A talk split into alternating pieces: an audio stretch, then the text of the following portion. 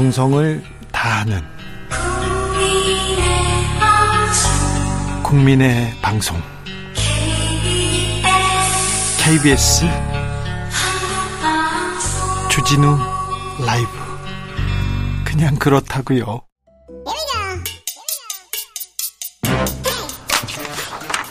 뉴스를 향한 진지한 고민 기자들의 수다. 라이브 기자실을 찾은 오늘의 기자는 TBS 김승환 기자입니다. 어서 오십시오. 네, 안녕하세요. TBS 김승환입니다. 네, 고생이 많으십니다. 네. 아, 어제였죠. 서울시가 TBS 교통방송에 지원을 안 하겠다. 2024년 1월 1일부로 지원을 중단하겠다. 이렇게 발, 음, 뭐, 본회의가 통과됐는데요. 이 소식 어떻게 보셨어요? 어, 저도 현장에 집회에 참여하고 있었는데요. 가장 먼저 들었던 건 놀랐습니다. 네. 그 TBS 폐지 조례안 얘기가 나온 게 한 4개월 정도 됐거든요. 예. 회사 안에서 대응도 하고 또 뭐 개선을 요구하니까 개선 준비에도 참여를 해왔는데 네. 속에는 그런 생각이 조금 있었던 것 같아요. 시대가 어느 때인데 네. 정치권에서 입맛에 안 맞다고 방송사를 없애겠어? 네. 근데 어제 일어났죠. 이게 말이 예산 지원 중단이지 사실상 없애는 거랑 비슷하거든요. TBS가 서울시에서 받는 지원금이 전체 예산의 70% 정도인데 네. 그걸 끊겠, 끊겠다고 하는 거니까 그럼 그걸 끊었을 때 저희가 다른 수익화할 수 있는 게 있으면 그래도 네. 버틸 수 있는데 수익화할 수 있는 것도 없는 상태에서 끊는다고 이렇게 결정을 해버렸으니까 사실상 정치권에서 입맛에 안 맞는다고 방송사를 없앴다. 그게 실제로 일어났다. 놀랐습니다. TBS 사내 분위기는 어떤가요? 좀 걱정하는 시각이 많을 것 같은데요.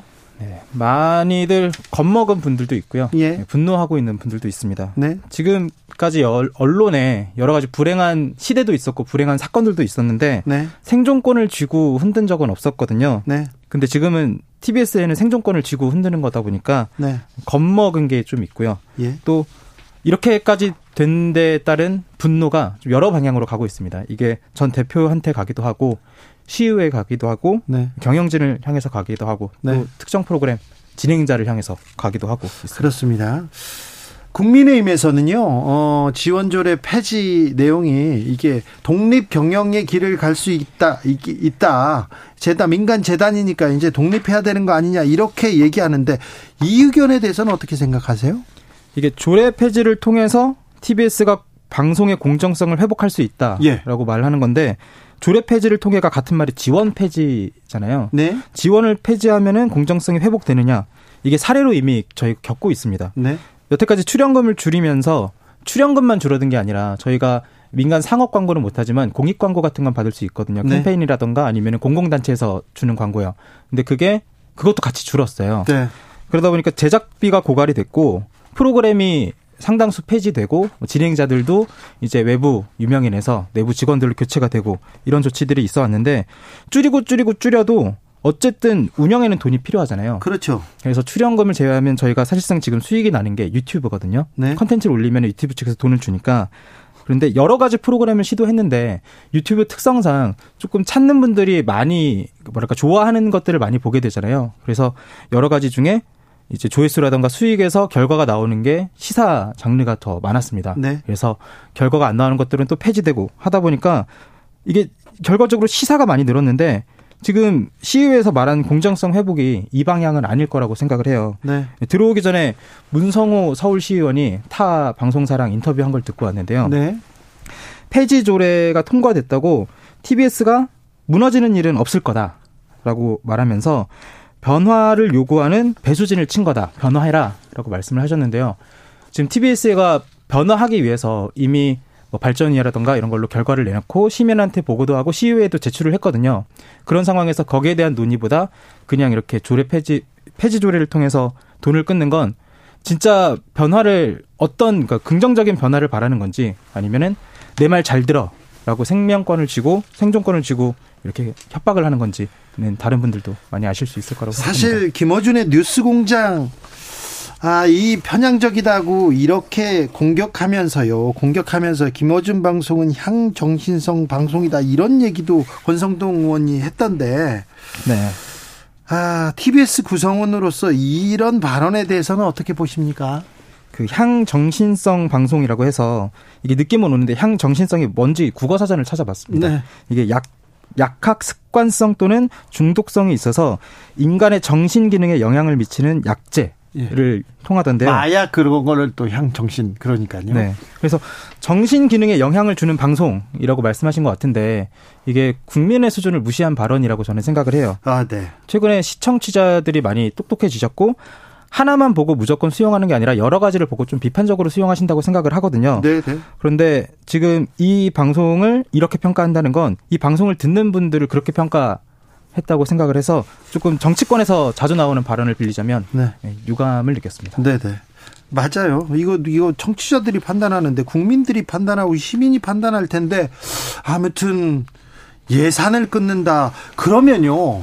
당장 내년은 어떻게 됩니까? 2024년 1월 1일부로 중단될 거라고 하는데 네. 내년은 괜찮습니까? 구성원들? 지금 내년에 아직 확정은 아니고 편성해 놓은 게 출연금 232억 이거든요. 네. 근데 저희 뭐랄까 건물도 유지를 해야 되고 직원들 인건비만 해도 이거를 넘어요. 그래요? 프로그램을 네. 만들 수 있는 능력 능력은 아예 안 됩니까 이제? 이제 상반 이게 인건비도 그렇고 프로그램을 만드는 것도 그렇고 상반기부터 차근차근 집행이 되다 보니까 상반기에는 프로그램도 만들 수 있고 인건비도 줄 수 있겠죠. 그런데 지금 출연금 이대로라면은 하반기에는 프로그램이라든가 인건비가 나오는 게 조금 어렵지 않을까 예상을 합니다. 내년에요? 네. 네. 당장 2000 그 내후년 문제뿐만 아니라 내년에도 좀 어려울 것으로 내년. 생각됩니다. 올해는 괜찮습니까? 올해요. 네. 올해도 지금 프로그램을 거의 줄이고 네. 줄이고 뭐 재방송 그리고 음악 방송만 이렇게 하고 있습니다. 지금 그리고 또 출연하는 사람들 출연료도 다 삭감하고 그리고 구성원들이 허리띠를 졸라매고 있는데 올해는 괜찮습니까? 사실 올해도 깎여서 온 걸 가지고 허리띠를 졸라매서 연말까지 계획을 세웠었잖아요. 네. 그런데 내년 예산도 더 깎이다 보니까 사실 지금 남은 두어 달, 두 달 동안 추가로 제작진들한테 제작비를 조금 더 줄여 아껴봐라. 내년을 내년으로 2월에서 쓰자. 이런 이야기가 벌써 나왔습니다. 여기서 더요. 네. 아, 이강택 대표는 건강상 이유로 사표를 제출했습니다. 네. 사표가 그러면 수리됩니까? 그거는 서울시 판단에 따를 것 같은데요. 네. 어느 조직이나 그 리더에 대한 평가는 다양하잖아요. 네. 그런데 지금 어쨌든 건강상의 문제로 사표를 내겠다고 한 거기 때문에 거기에 대해서는 뭐 직원으로서 말하기가 좀 어려울 것 같고요. 네. 옳다 그리다를 제가 말씀드릴 수 있는 건 향후 스케줄인데요. 지금 사장 대표가 나가서 공석이 되면 어쨌든 사표를 언제 수리하던 간에 최소한 3개월 이상은 공석이 될 것 같습니다. 네. 그동안 회사에서는 대표 직무 이행, 그 직무 대행 체제로 가든 비대위 체제가 꾸려지든 간에 TBS를 좀 지키기 위해서 더 나은 TBS가 되기 위해서 실행해 갈 수 있는 것들은 해가기로 마음을 먹었습니다. 서울시 의회의 결정, 서울시의 결정들이 TBS한테 어떻게 영향을 미치는지 지금 아, 전 언론이 보고 있거든요. 전 세계 언론이 보고 있어요. 외신에서도 보도하기 시작했습니다. 하, 어떤 영향을 미치리라고 보십니까? 이거는 조금 조심스럽게 말씀을 드리겠습니다. 지금 언론사에 불행한 선례가 생기는 겁니다. 이게 비단 TBS만의 문제가 아니고요. TBS는 서울 공영방송이었기 때문에 서울시 의회 조례로 지금 예산이 못 받게 되고 폐지 수순을 받는 건데 어 이게 확정이 되면 그리고 사안을 조금 더 확정해서 확장해서 보면 이제 국회에서 다수당이 되면은 교육방송공사법을 폐지하면 EBS를 해산시킬 수 있고요. 네. 또 방송법 자체를 폐지하면 KBS를 해체시킬 수 있는 선례가 되는 거거든요. 물론 오랜 역사가 있잖아요. EBS나 KBS는 TBS보다 더. 그래서 이런 일이 실제로 될 거라고 생각하지는 않는데요. 어, 조심스럽게 말씀을 드리면 네. 저는 TBS도 실제로 이렇게 될 거라고 생각은 못 했습니다. 네. 아, 김어준의 방송이 불만이다. 편향적이다, 공정하지 않다, 이렇게 비판할 수 있습니다. 비판을 할 거면 그 프로그램을 비판해야지. 그렇다고 이 방송사 직원들의, 직원들의 급여를 끊겠다. 이런 발상이 지금, 아, 대명천지에 지금 발현되고 있으니, 아, 이걸 어떻게 받아들여야 될지, TBS는 어떻게 하기로 지금 구성원들은 이렇게 어, 생각을 모으고 있습니까?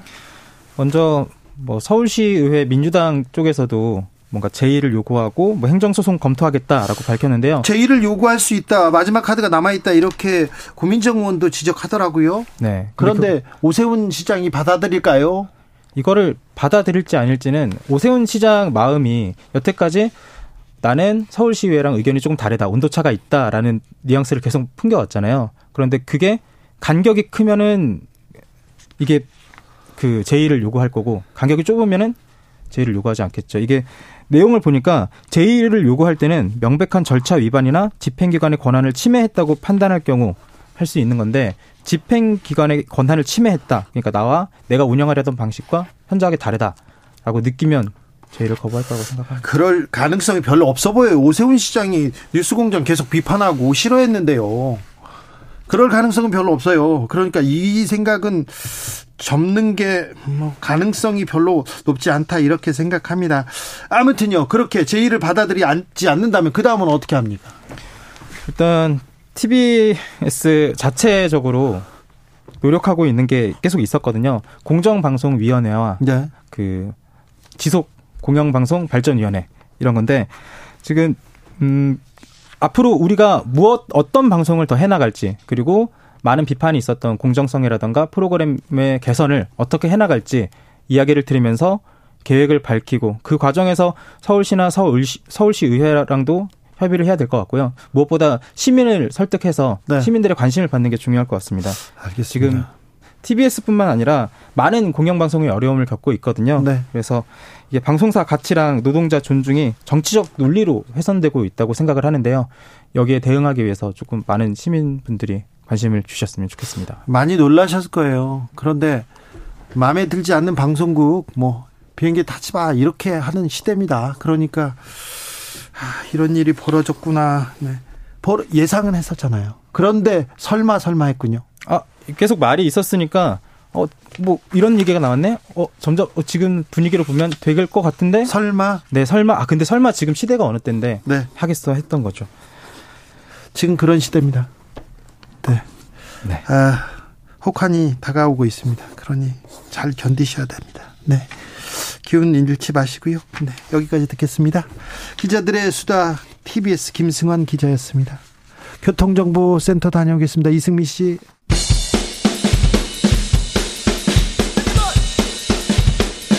틱탁 틱탁 틱탁. 결란한 입담의 환상 드리블. 오늘 이 뉴스를 주목하라. 이슈 티키타카. 머리끝부터 발끝까지 핫이슈 더 뜨겁게 이야기 나눠봅니다. 청코너 최진봉 성공회대 교수. 안녕하세요 최진봉입니다. 홍코너 김병민 국민의힘 비대위원. 네 반갑습니다. 아, 언론학의 음. 교수, 교수여서 이 문제부터 물어보겠습니다 네. 최진봉 교수님 예. TBS 논란 어떻게 보고 있습니까? 그러니까 일단 TBS를 음. 이제 그 국민의힘 의원들, 서울시 국민의힘 의원들이 네. 단독으로 이제 처리를 조례안 폐지를 처리를 했죠. 그래서 네. TBS의 1년 있다 2024년부터 예산의 70%가 이제 사라지게 된 거죠. 그러니까 TBS 존폐가 상당히 어려운 상황이 돼버렸는데 저는 이런 식으로 일을 처리하는 게 상당히 문제가 있다고 봐요. 왜냐하면 시민의 세금으로 운영되는 공영방송이라고 하면 최소한 시민들의 의견을 듣는 시간을 가져야 되는 거 아니겠습니까? 예를 들면 공청회도 좀 하고 전문가들 의견도 좀 듣고 이러면서 어떻게 이 어, TBS를 운영할 거냐 하는 부분에 대한 공론화 과정이 좀 필요할 텐데 그냥 뭐 그 김호준 한 사람이 싫다는 이유로 이런 식으로 일방적으로 어 그 숫자가 많다는 이유로 이렇게 밀어붙이는 행동을 하는 거 그게 시민들이 정말 그러면 TBS 교통방송이 어떤 방식으로 발전해 갈지 또는 어떤 방식으로 바꿀지에 대한 의견을 낼 수도 있는 거 아니겠어요? 네. 그런 부분에 논의도 없이 지금 거기에 있는 종사자들은 또 어떻게 할 거예요, 그러면? 그러게요. 국민의힘 시의원들이 아, 서울시 저 TBS 지원 우린 다 삭감할 거야. 지, 아예 지원 폐지 조례안을 그냥 통과시켰습니다. 네. 일단은 이 문제가 불거졌던 게 하루 이틀 얘기가 아니지 않습니까? 오세훈 시장이 당선됐던 2022년 4.7 보궐선거 때부터 이 문제가 나왔는데 네. 그리고 나서도 TBS가 자체적으로 무언가 좀 개선 조치가 있지 않겠는가 생각하면서 지켜봤던 것 같아요. 과거 같으면 뭐 좀 무리한 방식을 쓰던 과거의 그런 네. 사례들도 있었겠지만 오세훈 시장은 오히려 TBS에 대해서 어떤 노력도 하지 않는다 이런 얘기들이 불거지면서 또 보수 진영이 문매를 맞고 있기도 합니다. 그러면서 한 1년 정도가 지나고 올 여름이죠. 보궐선거를 아, 어, 이번 지방선거를 치르는 과정에서 TBS에 대한 교육 방송으로 바꾸겠다 이렇게 공약을 하기도 합니다. 관련된 내용들이 상당히 회자가 됐었고 오세훈 시장이 아마 서울시장 전국 동시 지방선거 역사상 서울시에서 한 개동도 빼지 않고 전동을 다 이기게 되는 그런 선거 결과가 나타났죠. 말씀 주신 것처럼 공론화 과정에 대한 얘기를 하셨는데 이미 수차례 선거를 치르면서 나타났던 공론화된 내용들이 있고 최근에도 이 김어준 씨가 진행하는 방송 저도 인터뷰를 해봤는데 이 시민의 혈세가 지원되는 방식으로서 객관성과 공공성을 띠고 있는가 아마 들으신 많은 분들이 판단하실 거고요. 마지막 하나만 더. 최근 10월 29일 일어나서는 안 되는 이태원 참사가 발생하지 않습니까? 그날 10시 15분에 그 심정지 상태의 사고가 발생하고요. 그리고 이제 경찰이 확인하고 소방이 움직이기 시작했던 시간들이 10시 50분 정도가 되는 것 같습니다. 그 순간 그 전부터 교통 문제에 대한 내용들이 이태원 일대에 상당 부분이 있었을 텐데 TBS는 과연 그 시간 교통방송으로서 제대로 된 방송의 책무를 다하고 있었는가 이 문제도 지금 서울시의 뜨거운 쟁점이라 이런 얘기들까지 같이 시민들께 좀 전달될 필요가 있다고 생각합니다. 서울시장 선거 그러니까 지방선거에서 선거 결과가 그렇게 나왔으니까 TBS에 대한 것도 동일하게 생각할까 그렇게 생각하면 저는 안 된다고 공약을 봐요. 했습니다. 그리고 그러니까, 공론화가 꽤 됐고요. 그러니까 공론화고 하는 것이 선거에서 이겼으니까 이게 오세훈 시장이 생각한 대로 모든 걸 다 동의했다 이렇게 보기 어렵다고 저는 봐요. 만약에요. 그러니까 이건 선거 과정에서 오세훈 시장 시장을 누구를 선택할 거냐 문제하고 TBS 문제를 따로 물어봤다면 다른 경우가 나올 수도 충분히 있다고 저는 생각해요. 그러니까 선거 결과에서 오세훈 시장이 이겼으니까 오세훈 시장이 주장했던 게 다 TBS에 관련된 것도 다 동의했다 이렇게 얘기하는 것은 너무 단편적인 주장이라는 생각이 들고요. 저는 아까도 말씀드렸지만 어쨌든 이게 30여 년의 역사를 갖고 있는 방송사예요. 그 방송사가 공익적 역할을 했던 부분도 있고 그러면 문제가 있는 부분이 있을 수 있죠. 또 지적을 할 수도 있다고 저는 봅니다. 그럼 거기에 대해서 어떤 방식으로 이걸 잘 해결할 수 있을까요? 논의를 해야지 당장 없애버리면 된다고 너무 단순 하게 접근하면 안 된다는 아, 거예요. 제가 말씀드린 뉴스 공장이 문제가 음. 있다. 뉴스 공장 싫다. 그, 그, 그렇게 주장할 수 있어요. 편향적이다. 그렇게 주장할 수 있습니다. 그런데, 그럼 뉴스 공장을 어떻게 해야지? TBS 전체를 이렇게. 뉴스 공장만의 문제라고 됩니까? 서울시의원들이 생각하지는 않았을 거라고 보는데요. 그러니까 TBS 관련된 내용 속에서 뉴스 공장은 좀 굉장히 독특할 정도의 문제가 있다는 것을 혹시 우리 교수님도 인지를 하시는지 모르겠습니다만 음. 많은 분들은 정치적 편향성에 관한 문제 또 과거부터 쏟아냈던 가짜 뉴스성 성격들에 대해서도 여전히 바로잡지 않고 있는 많은 일들이 있다 이렇게 보고 있는데요. TBS 전체적으로 제가 이제 교수님 말을 받아서 얘기를 드리는 건 한 번도 나오지 않았던 얘기들을 오늘 갑자기 툭 튀어나온 게 아니라 4.7 보궐선거 승리하고 난 다음에 1년이라고 하는 기간 동안 두 시간이 있었고 그리고 나서 이번 지방선거에서 당선되고 나서 수개월의 시간들이 또 있었고 자체적으로 뭔가 개선될 수 있는 여지들을 상당히 기다려봤지만 그런 내용들이 진행되지 않았더라. 그래서 서울시가 일단 고육지책으로 조례안을 처리한 것 같은데요. 이게 이제 시작 단계고 그러면 이걸 그냥 어떻게 할 거냐에 대한 문제가 나오는데 앞으로 이 TBS를 어떻게 진행할 것인지에 대한 내용들은 순차적으로 또 추가적인 공론화 과정 이 내용을 만들기 위한 뭐 후속 조치들이 있을 거라 저는 봅니다. 그래도 그 TBS는 서울시의 지원으로 서울시 지원금이 70% 정도 되는데 네, 많죠. 네, 이걸 아예 잘라버리면 음. 이 TBS의 구성원들은 어떻게 합니까? 이게 이제 당장 내년부터 하는 건 아니지 않습니까? 내후년인데. 내후년이니까 내년, 그 올해도 잘랐고 내년에도 잘랐어. 그 기간들이 이미. 이제 존재하게 되는 건데요. 제가 말씀드렸던 것처럼 서울시의 시민의 혈세가 들어갑니다. 그리고 지금 이번 이태원 참사 관련해서 관련된 경찰서장 이임재 서장이 시간적 그 골든 타임을 제대로 맞춰서 오지 못했다는 일들 때문에 난리가 나고 있고 여기에 대한 일일이 그 상황에 대한 문제부터 많은 일들이 집중되고 있는데 지난날 재난이 있을 때부터 시작돼서 교통방송이라고 하는 본연의 기능을 제대로 수행했는 것인가? 여기에 대해서는 이미 시민들의 평가 또 시민들의 공론화 과정들이 꽤나 나오지 않았습니까? 근데 예산을 너무 깎아놔 가지고 그때 재방송하고 있었을 거예요. 아니면 음악 방송 밤에 그 시간에 이게 예산에 관련된 문제가 예산 관련된 문제예요. 예산에 관련된 문제라면 재난이 발생했을 때 그 응급 재난들을 대비하지 못하는 것이 저는 잘 이해할 자, 수가 없는 이, 이 문제는 어. 네. 최진봉 교수님. 네, 저는 이렇게 생각해요. 지금 김병미 의원이 여러 가지 의원이 여러 가지 얘기를 했는데 기본적으로 네. 아까도 말씀드렸지만 TBS가 갖고 있는 정체성은 교통방송이 아니고요. 최근에 이제 TBS 정체성이 바뀌었다는 걸 말씀을 드리고요. TBS가 역할을 하는 데 있어서 문제가 있다고 하는 부분이 지적이 된다고 하면 그 문제를 공론화해서 문제를 해결하는 방식으로 처리를 해야지 마음에 안 드니까 없애버리겠다는 접근 방식은 저는 지극히 잘못됐다는 얘기를 하는 거예요. 그렇게 접근하게 되면 사실은 방송이 그동안 여러 가지 해왔던 일들에 대해서 완전히 부정하게 되는 것이고 좋은 점도 있고 나쁜 점도 있을 수 있겠죠. 근데 그런 부분들을 마음에 안 드니까 아예 방송 없애버려. 이런 식의 접근 방식 방식이 저는 잘못했다는 주장을 하는 거예요. 여기까지 하겠습니다. TBS 문제는 네, 빨리 아, 넘어가시죠. 대통령의 순방 성과에 대해서는 김재원 최고위원들이 음. 다 짚었어요. 아, 잘 들으셨죠? 잘 들었고요. 자. 조금 전에 오기 전에 속보가 떴던데 네. 노웅래 의원 압수수색 들어간 내용들. 네, 그러, 그러게요. 예, 속보가 나와갔고요. 네, 알겠어요. 자, 예.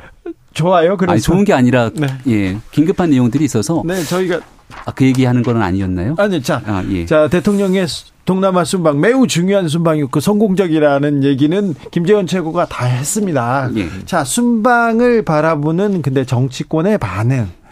아 순방에 약간 미흡한 점은 무엇이었나? 이거 조금 한번 짚어볼까요? 아 미흡했던 내용들. 네.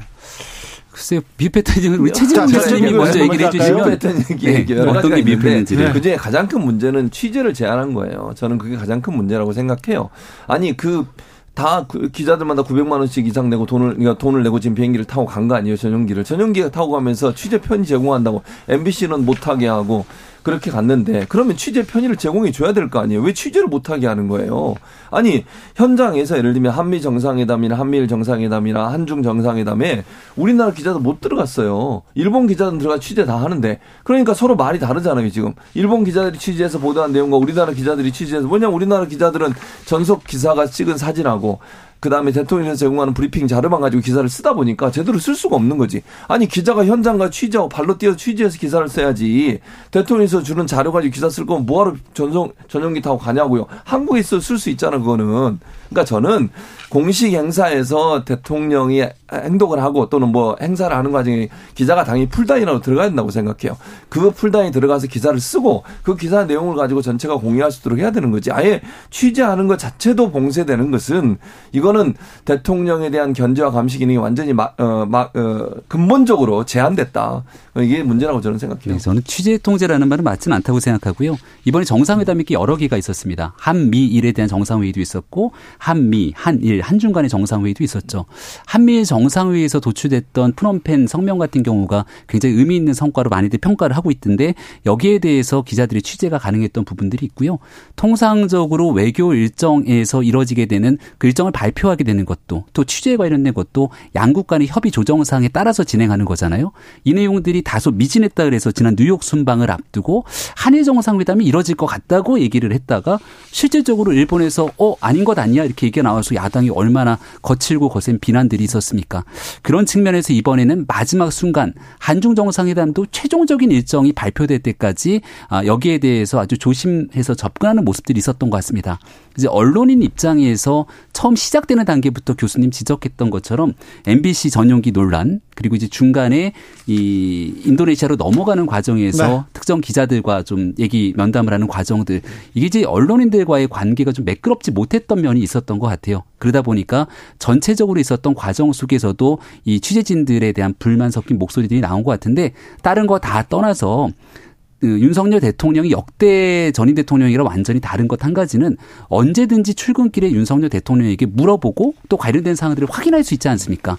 과거 대통령이 1년에 한두 번 정도 기자들과 만남이 있었던 것과 다르기 때문에 언제든지 다시 또 이제 오늘 귀국하고 나서 내일이고 모레고 또 묻는 과정들이 있으니 이런 일들을 취재 제한이라고 표현하는 것은 좀 무리가 있다고 봅니다. 아니 취재 제한이에요. 왜냐하면 한일 정상회담은 일본 기자들은 들어와 취재를 했다니까요. 한국 기자만 못 들어갔어요. 그리고 나서 양측의 발표 내용도 완전히 달랐어요. 일본 기자들이 취재한 내용을 보면 한일 그 일본들의 주, 일본인의 주장을 한일 징용 공이라고 부르죠. 우리는 징용 피해자라고 부르고 그 피해자분들에 대해서 우리나라는 전혀 그 보도 내용이 없었어요. 연행이. 왜냐하면 일본 기자들은 직접 취재하고 들으니까 그 얘기가 나온 걸 아는데 그래서 취재를 했는데 우리나라는 전혀 그런 얘기가 나오지 않았어요. 그러니까 두 언론사가 들어가지 들어간 언론사와 들어가지 않은 우리나라 언론사와 취재 내용이 달라지는 거 아니겠습니까? 한미 정상회담도 그래요. 한미 정상회담 같은 경우에도 어, 우리 그 대통령실에서 발표한 내용은 IRS에 대해서 뭔가 수정 여지가 있는 것처럼 얘기했는데 IRA. 미국의 발표를 보면 IRS에 대해서 수정 여지가 IRA. 있는 것이 아니 IRA IRA, IRA, 네. IRA에 대해서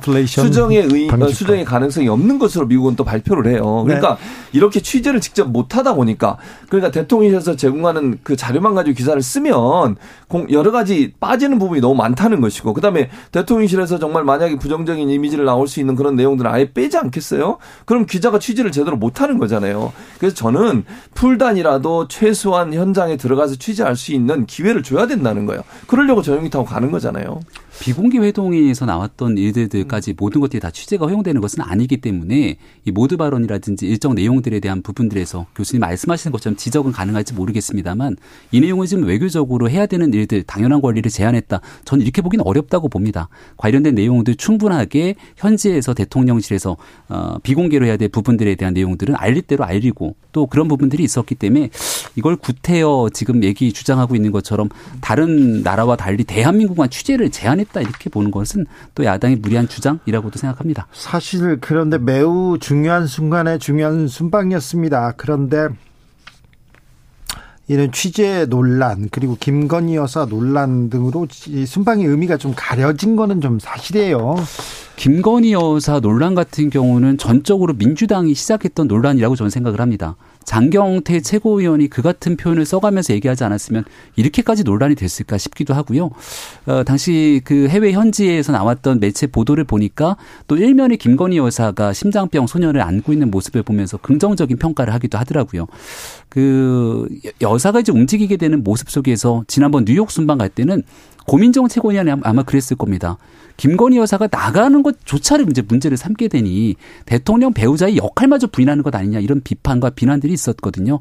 김건희 여사가 이번에 어렵고 힘든 사람들과 함께 하려고 하는 모습들을 보여준 것까지도 정쟁의 대상으로 삼는 모습들이 저는 썩 가히 좋게 보이진 않을 거라고 봅니다. 그러니까 정쟁의 대상이 아니고 가장 저는 가장 큰 문제 중에 하나가 뭐라고 생각하냐면 사실은 이번 이제 정상회담 가서 여러 가지 활동들 중에 김건희 여사의 건이 너무 많이 나왔어요.